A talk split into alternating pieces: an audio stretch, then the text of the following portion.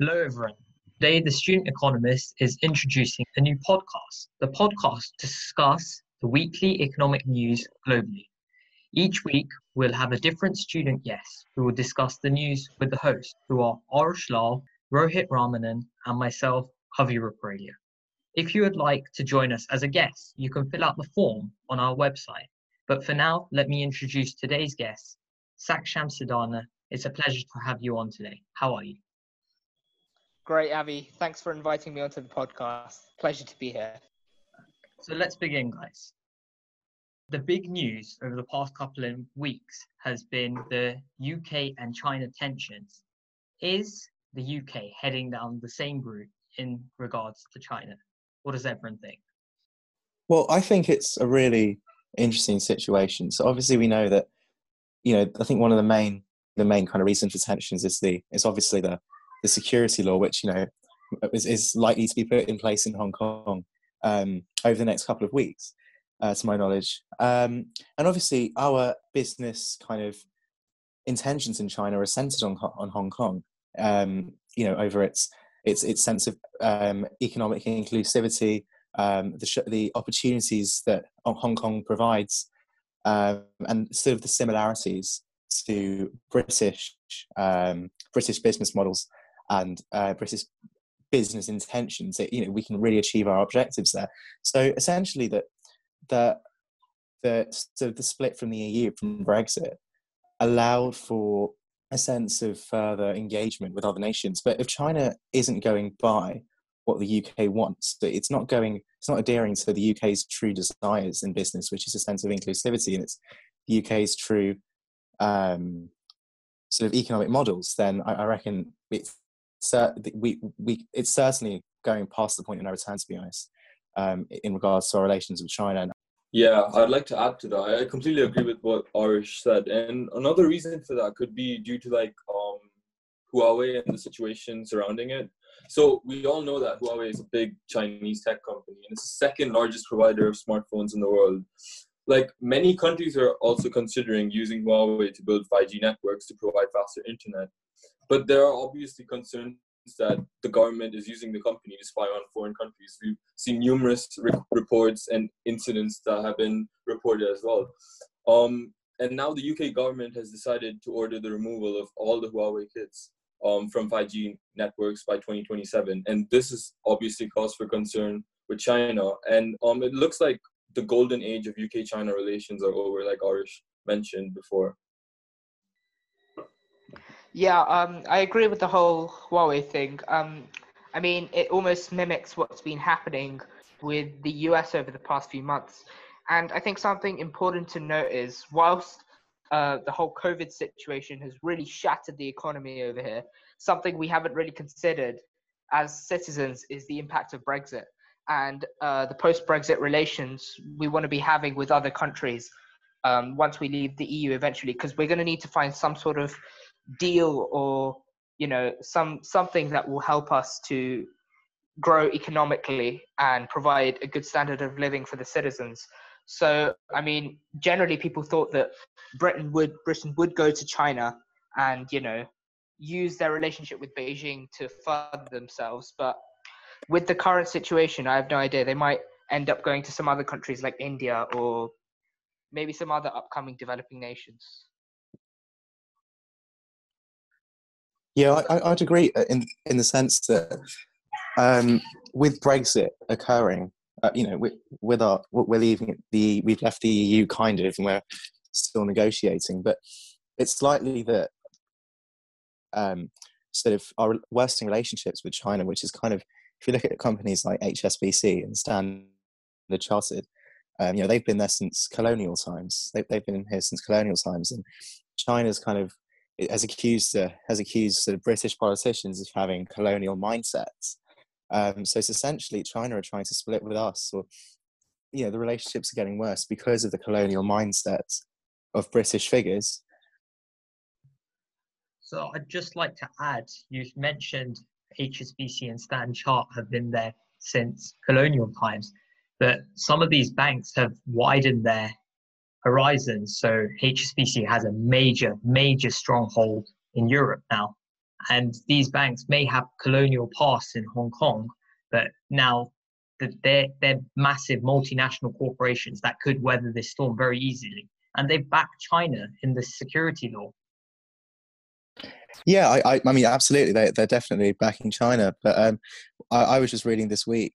Um, you know, there was, there's a guy at Oxford, Oxford University's China Centre um, called George Magnus, and he's he's essentially said that you know, whilst as you said, HSBC and Standard Chartered are backing the security law, it's unlikely um, that you know that will sort of insulate them because of what because of I sent essentially the danger that such you know as you said they've got you know they're, they're quite big in Europe so the danger that such companies could do to the very authoritarian um, style of of China's leadership so as you know kind of reiterating what I said it's kind of the politicians who might suffer here the most almost or their the, the kind of mindsets of politicians so, how big a blow for the UK economy would a China US style trade war be? Could it weather it the same way the US did?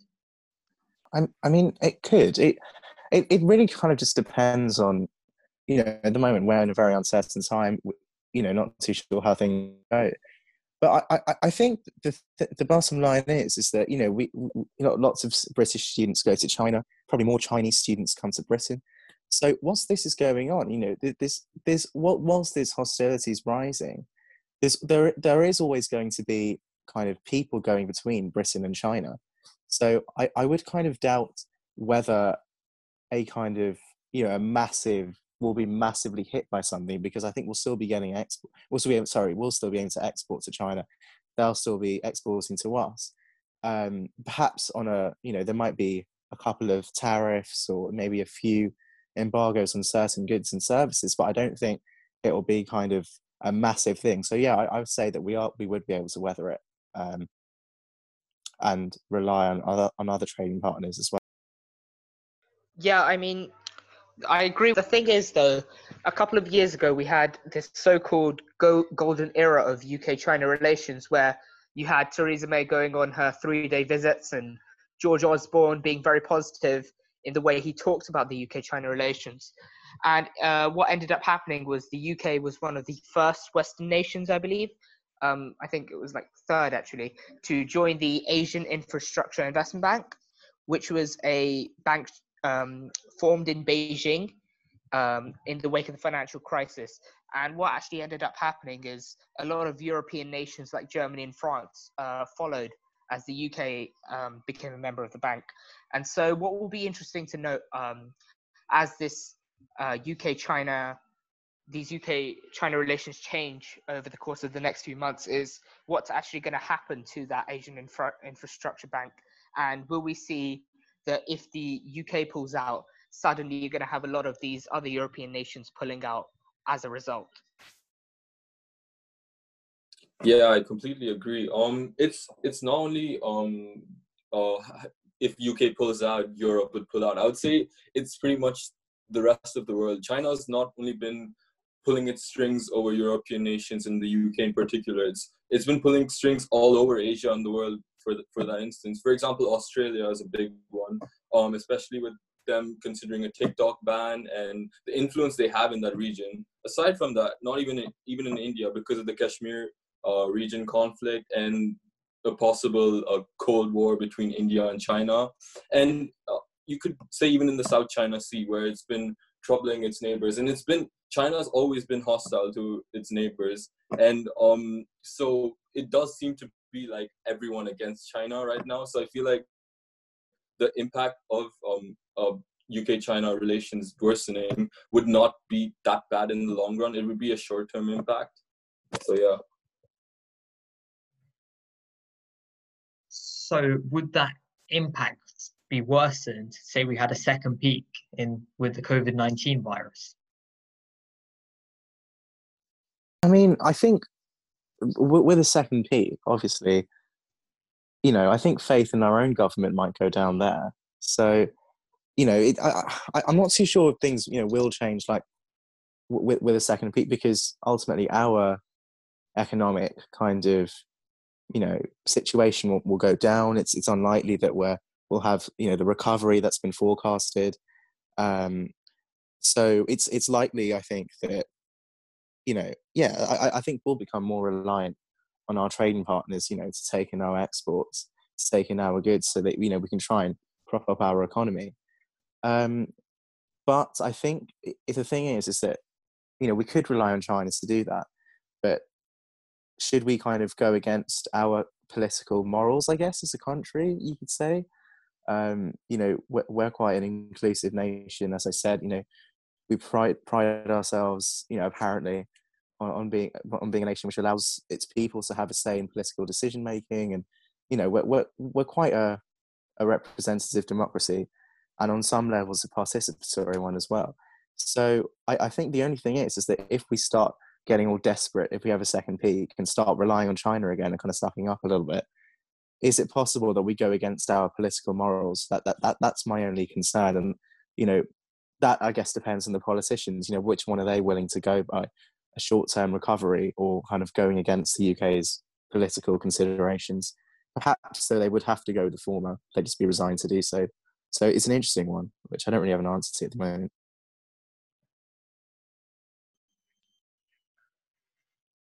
Moving to Rishi Sunak's mini budget, did it bring enough confidence or was it just overhyped?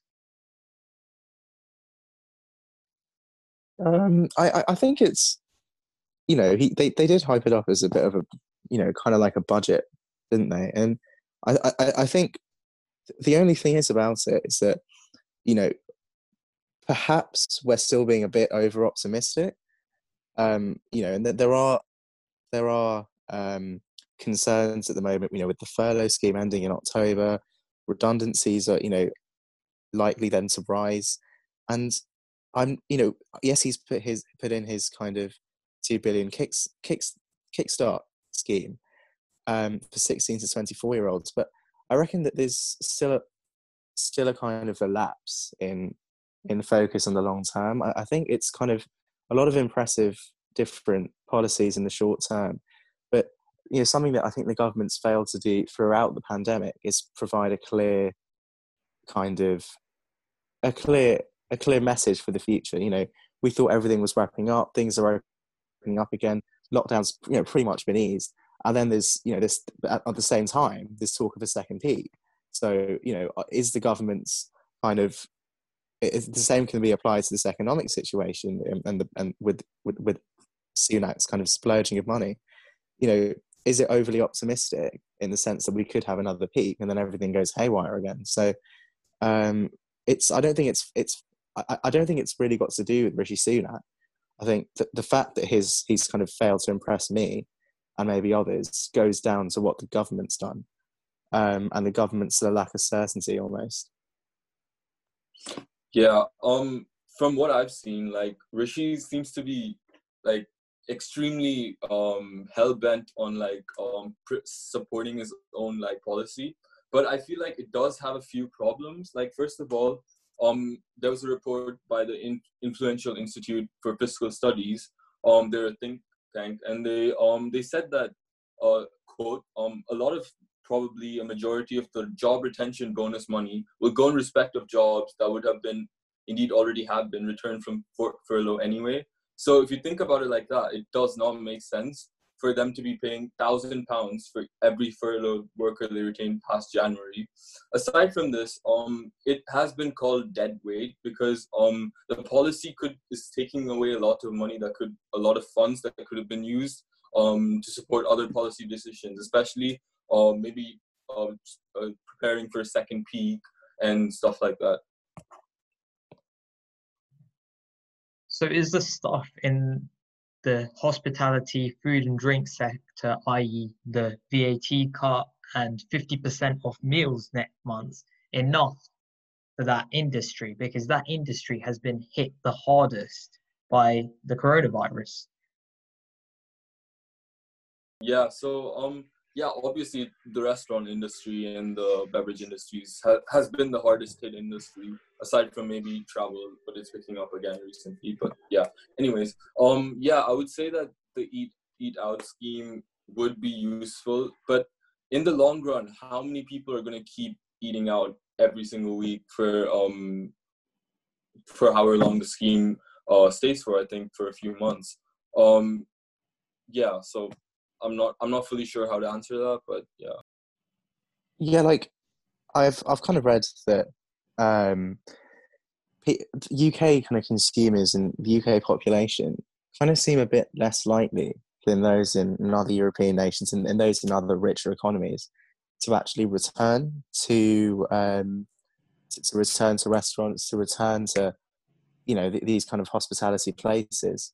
So in that sense, that the government needs to kind of somehow appeal to consumers to do so, and I know that they're doing that with the, the Eat Out to Help Out scheme, but I don't think they're doing that's not doesn't seem to be enough at the moment. It doesn't seem to be enough to incentivize consumers to get out. So and and one of the things over the pandemic, which is kind of um, people have struggled with, is the lack of you know the the lack of feeling comfortable, the lack of feeling that they're going to enjoy their summer.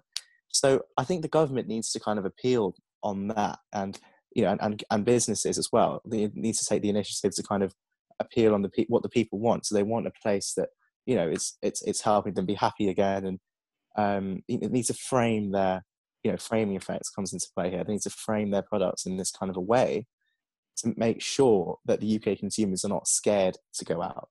They're not scared to to head out to to restaurants and cafes and shop retail shops. Um, that's what's got to change rather than things like eat out to help out because I know that helps consumers, but it doesn't really nullify their fear of potentially, you know, picking up the virus or something. So that's what needs to be reduced. well, there has been a lot of advice from the government on getting back to work and reopening these places. They've got lots of policies surrounding what you have to do if you go down from the two meter guideline to a 1.5 meter. So there's a lot of risk minimizing stuff that you have to do. But the government, I think, hasn't done enough to give the confidence to people to say, yeah, you you can feel safe going to the pub. Yeah, you can feel safe going to a restaurant.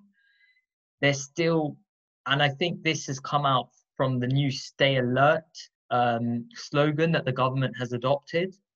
It's confusing because stay alert to something you can't see. It's I can see why a lot of people are con- confused.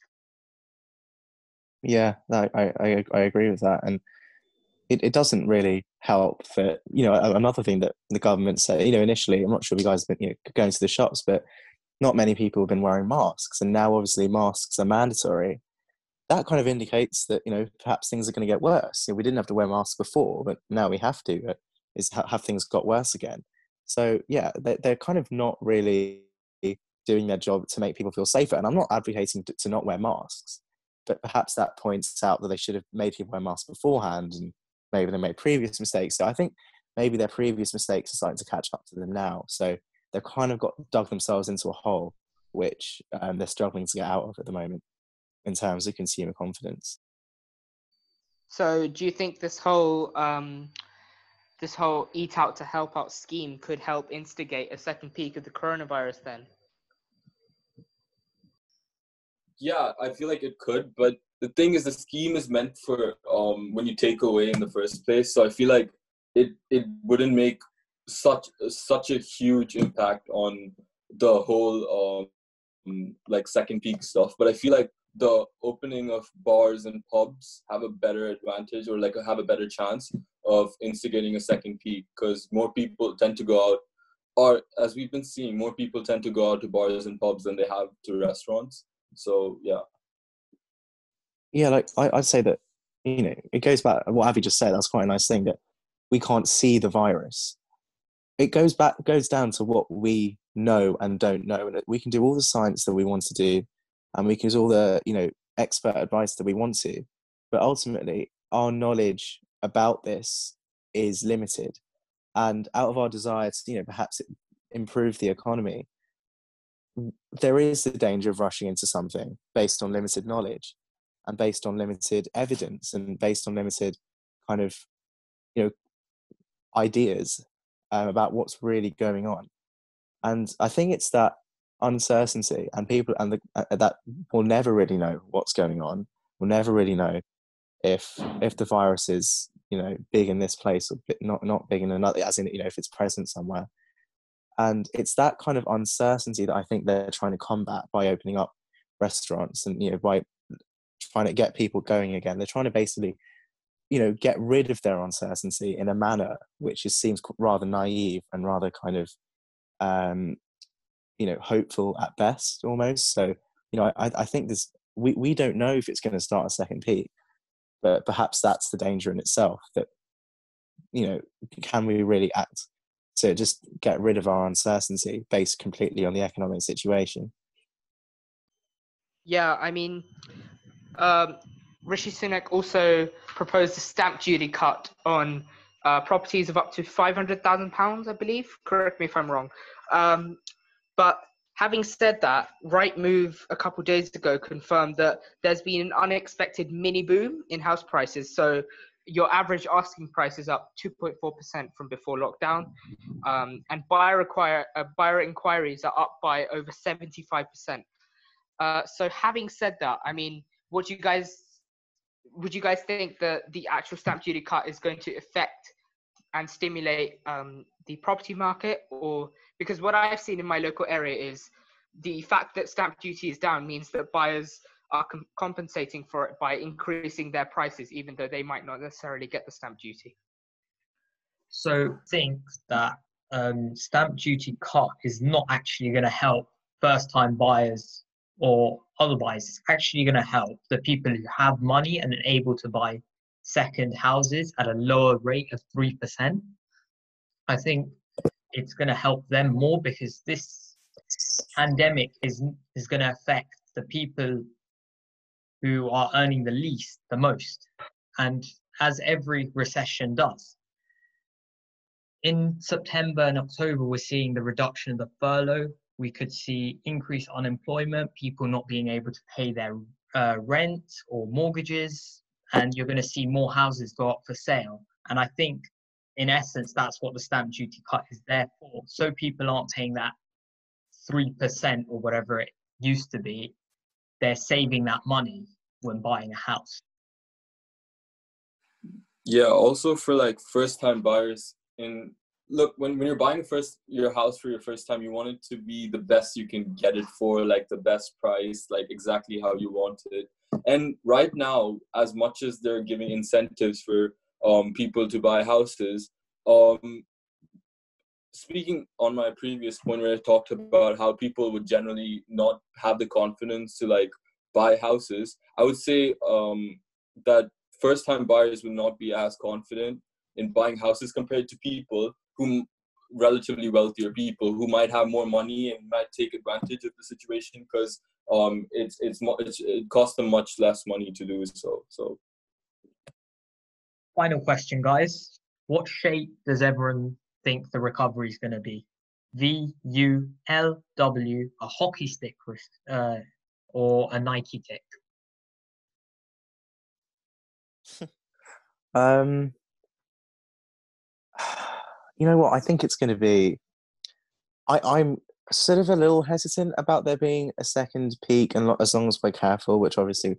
But if hypothetically the government takes the perfect measures to make everyone safe, and the and, and kind of the likelihood of second peak diminishes, then I think it's likely that we'll see a pretty good recovery, a, a pretty kind of um, steep upwards kind of gradient, you know, a pretty good recovery. Um, because, you know, we, we do have an economy that has performed well. We do have an economy that was improving after, you know, the, were potential fears about Brexit. And we have one that would have been, I think, doing pretty well this year had this not happened. So I think whilst it, um, whilst the virus kind of diminishes in its potential impacts on the economy, the people of the country, as I've said before, are have been uncertain. As certainty improves again, that desire to go back to work, that ability to use their skills and their their innovations and their desire to create products will increase again. So I think that will really help the the recovery look like a, a strong one. So I'm going to say that the shape is probably going to be more like a Nike tick, almost it will go down. We'll spend a bit of time at the bottom and then we'll see a fairly pronounced and quick recovery, provided there is no second peak and multiple local lockdowns. However, I think the V shaped uh, recovery is out the window. We're in a recession. Those are figures haven't come out. It's it's uh, we had negative double figures in in April for GDP. So I I'm I'm I'm a bit more I'm optimistic yet cautious at the same time. Yeah, I mean, I personally feel we're going to see, assuming there's not a second wave, we're going to see a U-shaped recovery uh, because although there's been these nominal discounts in the hospitality sector, I think confidence levels are quite low in terms of going to a hotel and staying there, or even going outside to to eat out in a restaurant or a pub or a bar. So that sector, which is a key part, a key part of the UK economy, is going to take a lot of time to pick up before people start fully trusting at the level they were pre-COVID nineteen lockdown. Um, having said that I think we'll see a steady recovery after that, but we'll have to take into account Brexit in the long term and how our trade deals fare out. Yeah, I agree with um Aarush's point on optimism. That like there's a fine line between optimism and being too optimistic. And as uh, he said about the Bank of England's predictions and how we were too optimistic in those, um, I feel like there's a chance that might happen again because um, as far as I can tell, a lot of people don't believe there's going to be a second wave. Hence, why a lot more people are leaving the house and stuff like that. But um, so for now, I think that it's going to be a Nike tick curve, but um, that does depend on whether or not we have a second wave and the impacts of Brexit and um, uh, if the UK-China tens- uh, tensions worsen even more.